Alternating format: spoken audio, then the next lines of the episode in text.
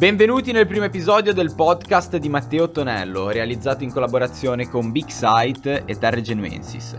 Il professor Tonello, architetto, musicista e pittore, oggi ci parlerà di un argomento che riguarda tutti noi e a cui lui tiene molto, la creatività. Io sono Matteo Longo e vi aspetto dopo l'episodio per aggiornarvi sui prossimi e su alcune novità. Ma adesso ascoltiamo. Che cos'è la creatività? Ciao, sono Matteo Tonello.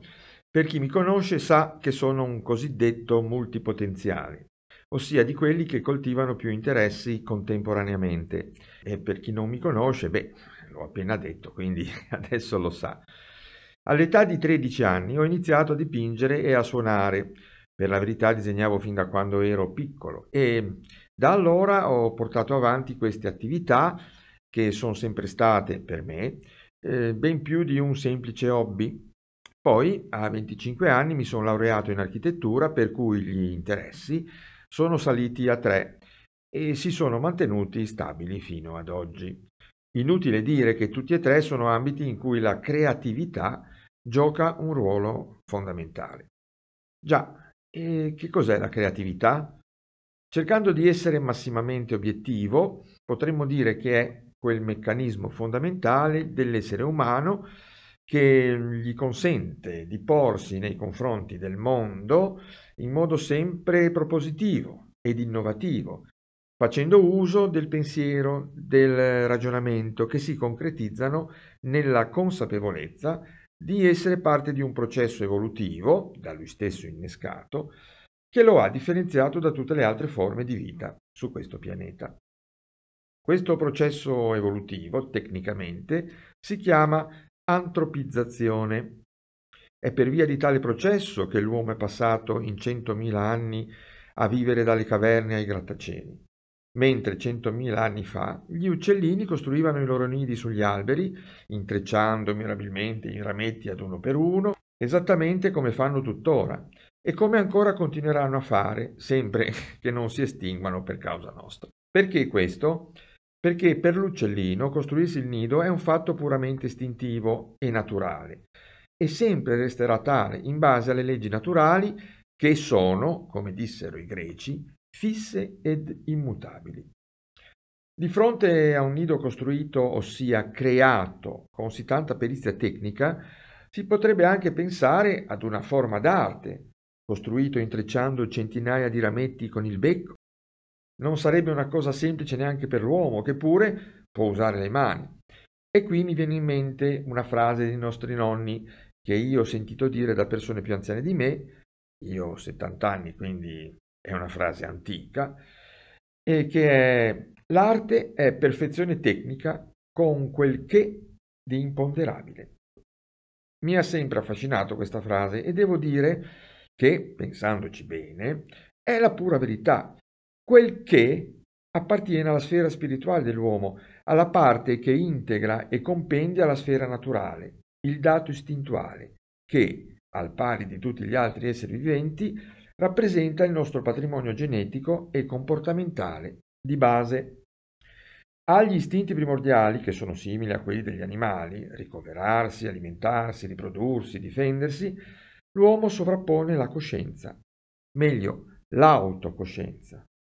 Non spaventiamoci, codesto termine così altisonante in realtà non è altro che la capacità, da parte nostra, di autodeterminarci, ossia di saper riconoscerci in ciò che facciamo e quindi di migliorarci, di progredire, di creare situazioni più vantaggiose rispetto alle precedenti, traendo insegnamento sia dal fatto che ogni uomo vive dell'esperienza di coloro che l'hanno preceduto, e sia anche, e perché no, dai propri errori, che fanno parte della natura umana, sono inevitabili. Errare humanum est, dice il famoso detto. L'importante è saper rendercene conto e quindi provvedere di conseguenza. Torniamo alla creatività. La creatività è dunque innata nell'uomo, essendo il portato della sfera nostra spirituale e si realizza in differenti stadi e dimensioni. È sbagliato credere che essa sia appannaggio del solo ambito artistico, in realtà essa investe tutti gli ambiti del fare umano. Il bimbo che gioca crea con la sua fantasia, la sua inventiva, la manipolazione, il ragionamento, mette in moto cioè tutte le facoltà del pensiero in relazione alla sua breve esperienza esistenziale, al fine di evolvere le proprie possibilità di divertimento. Che so, uno studente che deve fare un tema. Un tema è una creazione vera e propria. Ti danno un foglio bianco, ti dettano il titolo e tu, studente, devi mettere insieme una serie di frasi utilizzando un codice, che è quello del linguaggio scritto e verbale, e devi comporre, infatti un tema si chiama anche componimento, e un tema non è certo un'opera d'arte, però crei una cosa ex novo. Se è bravo a scrivere, quello studente può anche diventare un poeta, uno scrittore, come? Beh, studiando, approfondendo conoscenze e accrescendo la sua capacità tecnico-espressiva. Un classico disegno da bimbo, con la casetta, l'albero, il prato con i fiori, la famiglia che si tiene per mano, eccetera, lungi da voler essere un'opera d'arte, è a tutti gli effetti una creazione che descrive, attraverso un rudimentale linguaggio grafico affidato a matita, gomma, pennarelli e pastelli, il mondo interiore del bimbo e ne attesta pure la condizione psicoemotiva.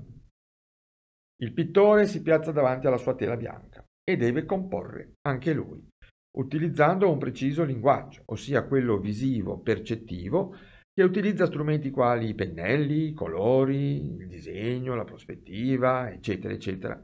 E dico di più, se un pittore copia un paesaggio dal vivo, supponiamo en plein air, ossia all'aria aperta, come amavano fare i macchiaioli e gli impressionisti, non è detto che faccia arte. Certo, crea un'opera pittorica, magari piacevole a vedersi, ma che, per diventare opera d'arte, deve veicolare in sé quel che di imponderabile, quel che è capace di suscitare al di là della pura tecnica usata, coinvolgimento emotivo in chi osserva, tale da fargli esclamare «mi piace». Ma un dipinto che piace a me, così di primo pelo, come faccio a sapere se può essere considerato una creazione artistica? Beh, a tale proposito ci viene incontro la critica d'arte, la storia della critica d'arte che dovrebbe avere la specifica funzione di stabilire quanto un dipinto o qualsiasi altro prodotto umano possa essere considerato arte. I discorsi sull'arte e creatività e sulla critica d'arte e creatività meritano sicuramente capitoli a sé, per cui prometto che in futuro ne parlerò sia da un punto di vista oggettivo, che è più complesso, sia da un punto di vista soggettivo, ossia cosa ne penso io, cosa piace a me, perché a me piace quella cosa, qual è il mio pensiero in merito. A questo punto però mi rendo conto di aver parlato per lo più di pittura, ben sapendo che il campo dell'arte figurativa è assai più vasto. Scultura, fotografia, scenografia, grafica, eccetera, sono tutti ambiti specifici che stanno alla pari di quello pittorico, e senza contare anche gli altri campi, tipo la drammaturgia, la poesia, la prosa, il teatro, il cinema e che più ne ha più ne metta. Ma volevo riprendere quanto ho detto all'inizio di questa chiacchierata, ossia sui miei tre campi di interesse, puntualizzando che nell'architettura ci entri dentro, e cioè una costruzione tridimensionale adatta ad ospitare le nostre attività. Un dipinto lo appendi alla parete e te lo servi quanto vuoi. Un brano musicale lo ascolti, ha una fruizione immediata, volatile, eterea. Tutti e tre posseggono codici loro intrinseci e possono essere decodificati attraverso la specificità dei loro linguaggi. Se un brano musicale non ti piace, cambi canale e ne ascolti un altro, e che problema c'è? Se un dipinto ti ha stufato, lo stacchi dal muro e puoi anche buttarlo. Ma con un'architettura non è così semplice. Quando non soddisfa più, ossia nel caso che non riesca più ad assolvere la sua funzione, puoi pensare ad un riutilizzo, ad un riciclo, ad una ristrutturazione o, al limite, alla demolizione, ma la cosa non è così immediata. Ovvio dunque che diversi sono gli atteggiamenti fruitivi, a seconda dei campi operativi, così come diversi sono i presupposti e i codici di lettura per ciascuno di essi.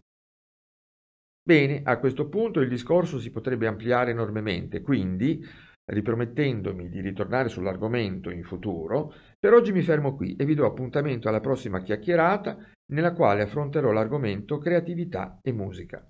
A presto!